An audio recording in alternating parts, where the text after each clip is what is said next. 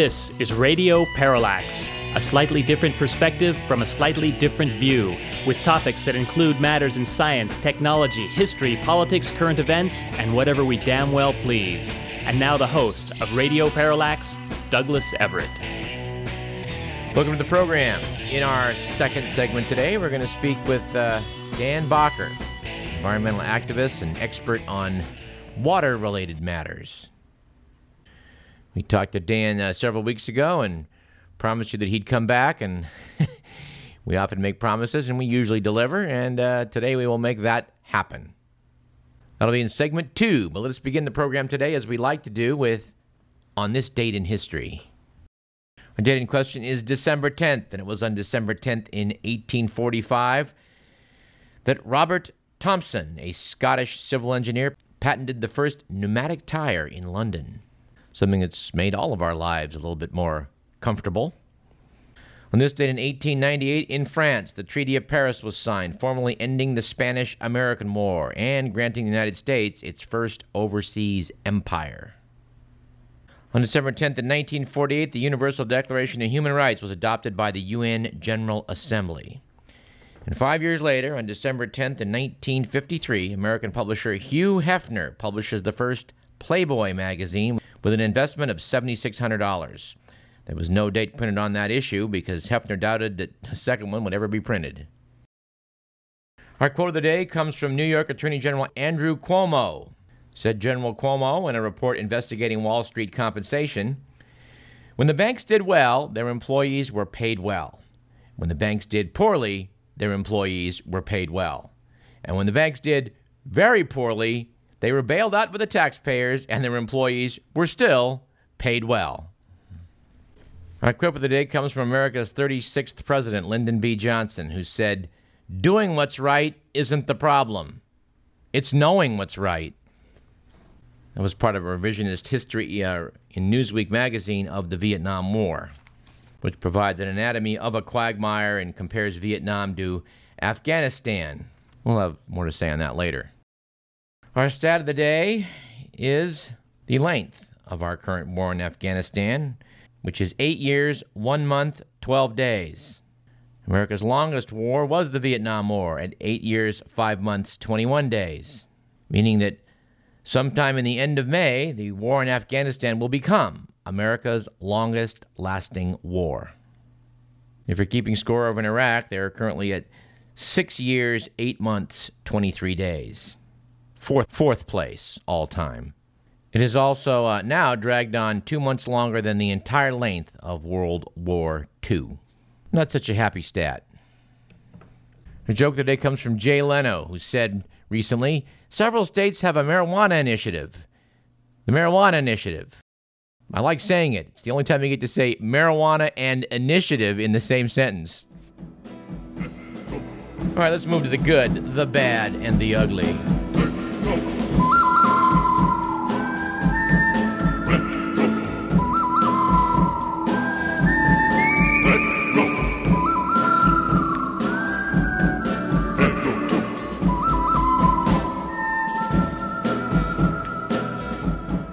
Good week uh, last week for Mexican Americans when it was announced that, uh, in a sign of the recession's severity in the U.S., Mexicans have begun sending money to their relatives north of the border instead of the other way around. It was conversely a bad week for Dallas swimming pools, and it was revealed that Dallas police are looking for a six foot pudgy man who they say repeatedly sneaks into backyards, dances around naked, and sometimes jumps into a swimming pool, then runs away. They believe he's been exposing himself in the same neighborhood since 2005. And it was surely an ugly week last week for literacy.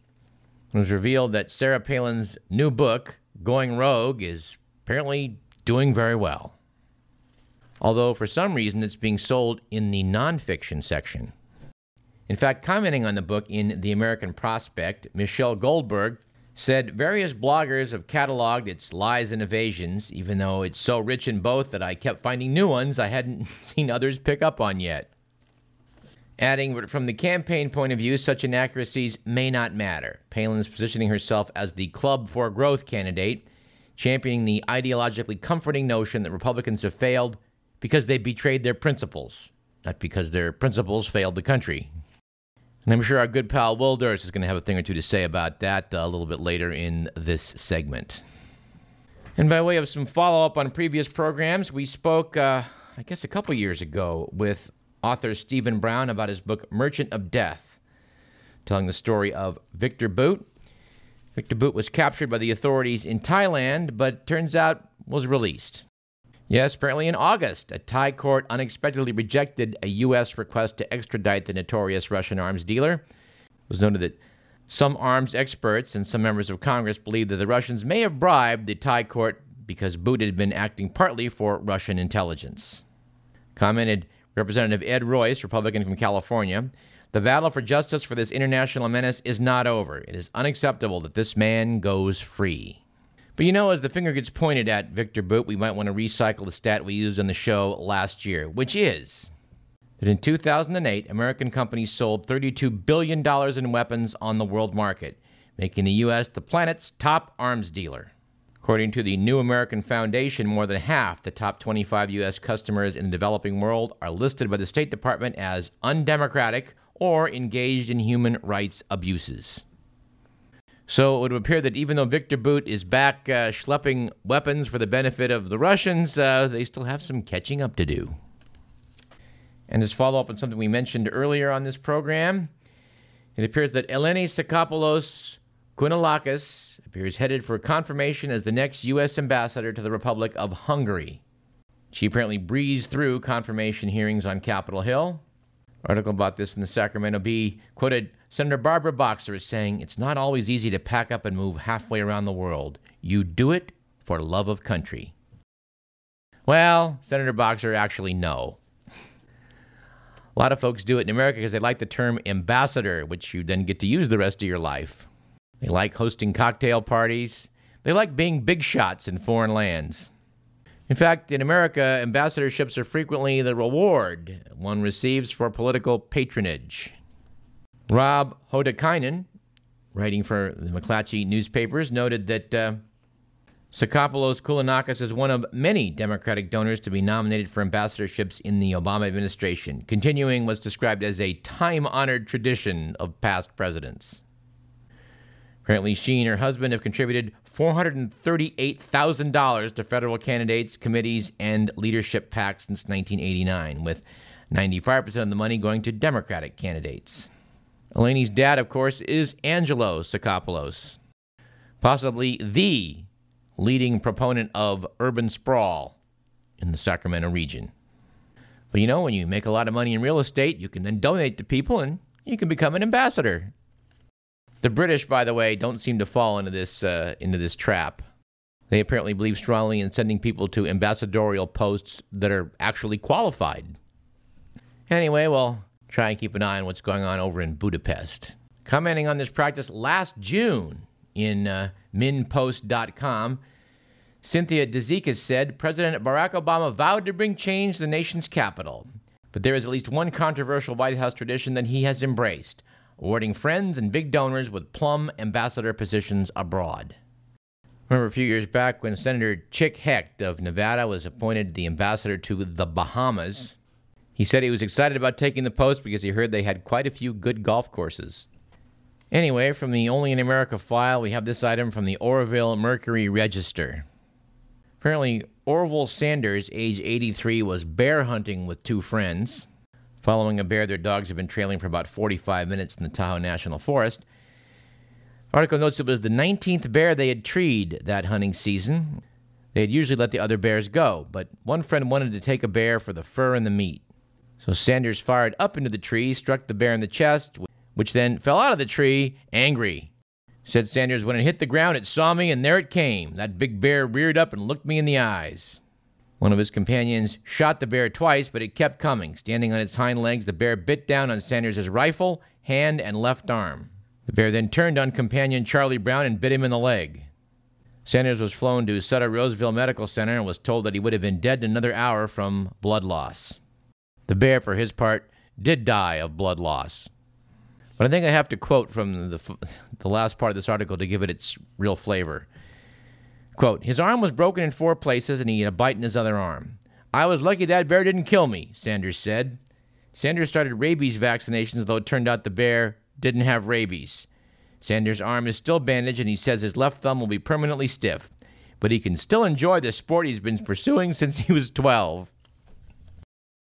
My question is what's sporting about tracking a bear with dogs and shooting him with a high powered rifle when he's up in a tree? This reminds me of these sportsmen who used to go out and shoot cannon at the ducks in the Bay Area. I don't know. To me, it just doesn't seem very sporting. You know, speaking of newspapers, we're still concerned about uh, their welfare. Stats out last month showed that daily newspaper circulation plunged 10.6% in the six months from April to September of this year. Over the six months previous to that, circulation had fallen 7.1%. The only large newspaper to report an increase, the Wall Street Journal. Circulation rose 0.6%.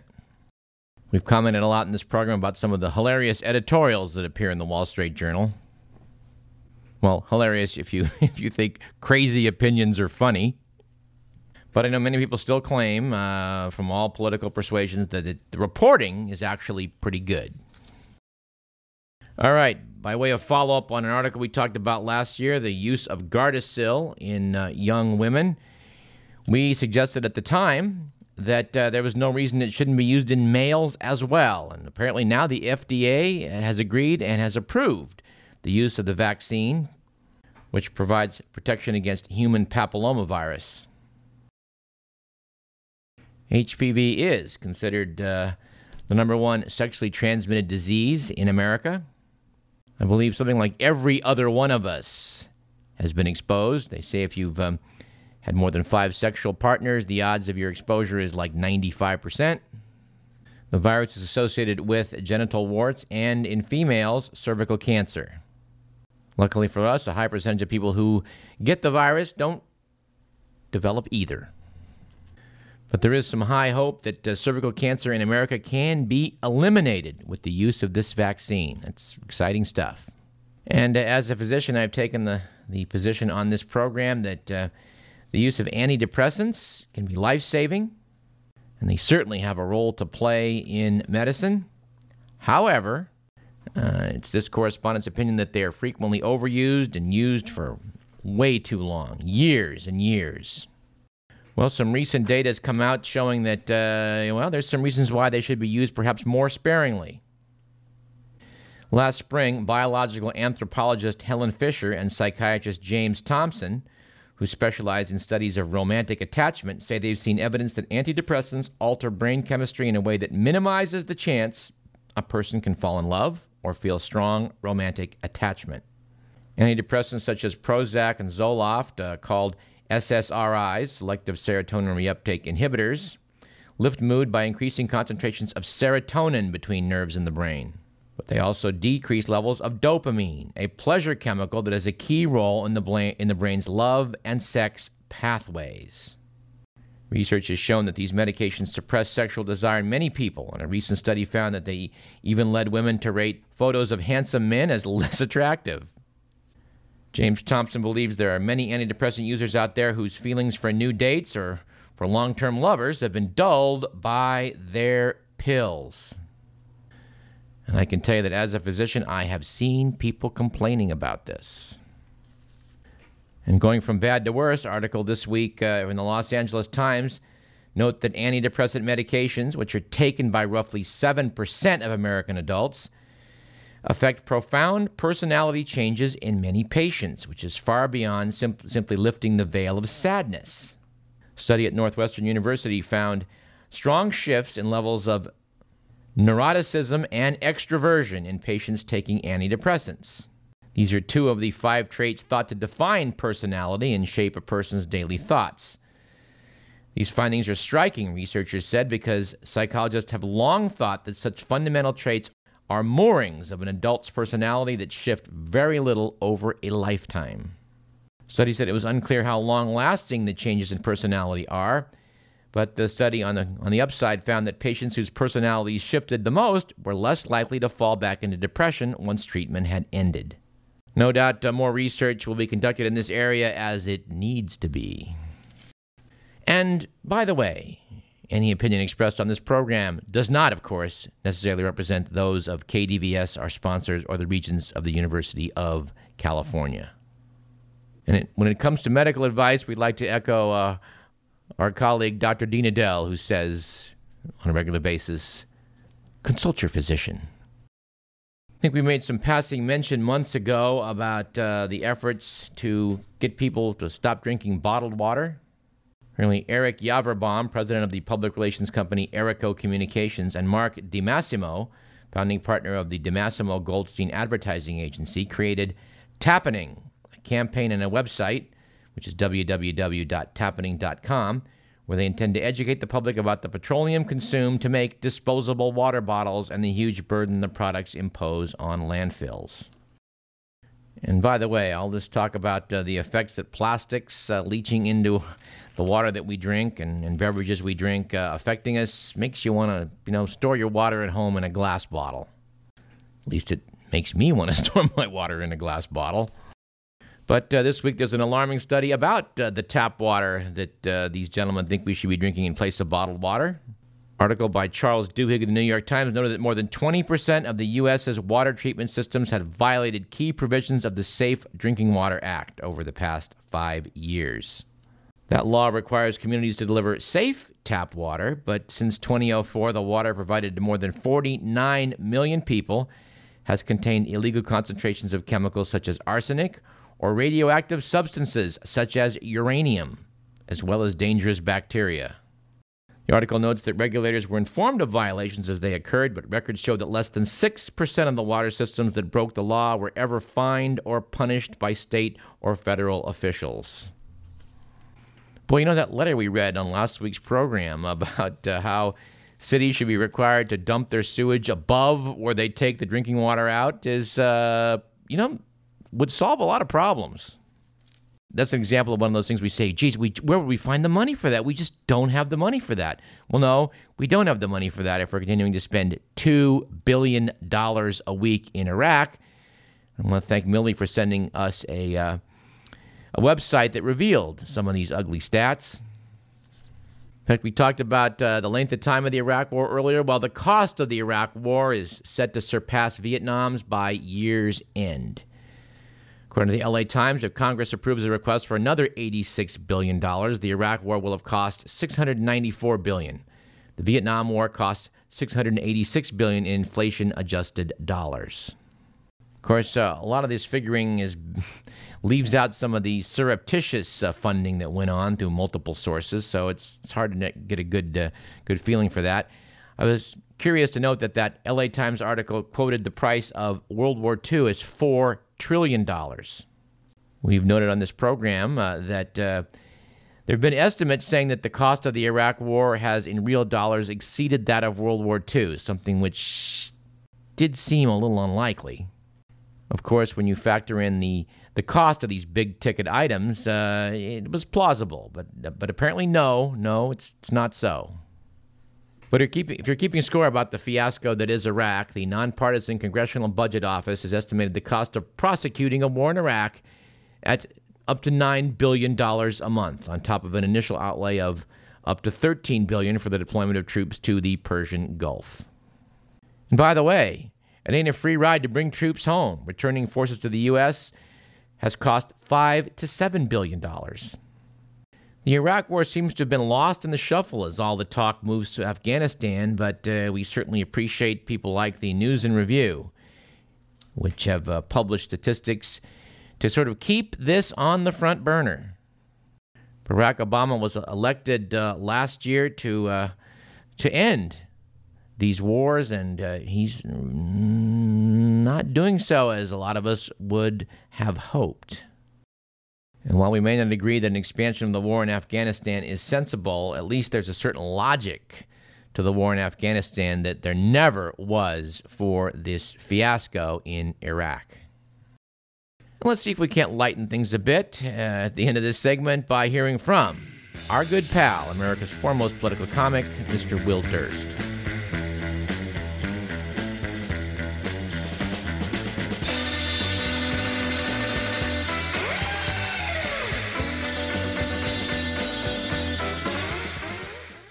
Thanks, Doug.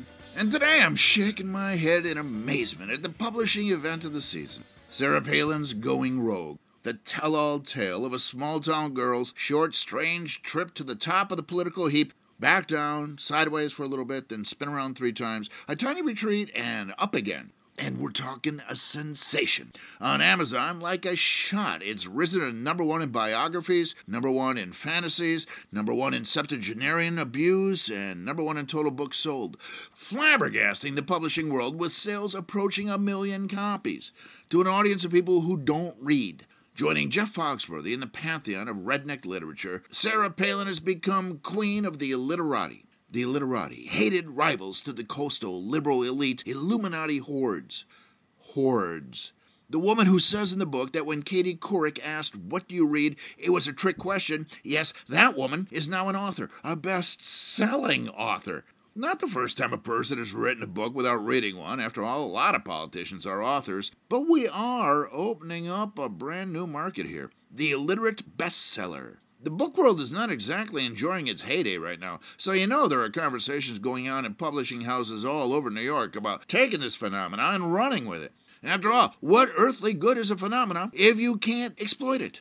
So here's some possible titles you can expect to see on bookstore shelves in the near future Supermodel Cookbooks, Photographic Bible for the Blind, an English Spice Guide, a portfolio of Dick Cheney's regional drum circle retreats, Hawaiian snow shovel etiquette, the Lactose Intolerant Cheese Compendium, The Muslim Guide to Saints, and finally, Literary Acquisition Guides for the George W. Bush Presidential Library.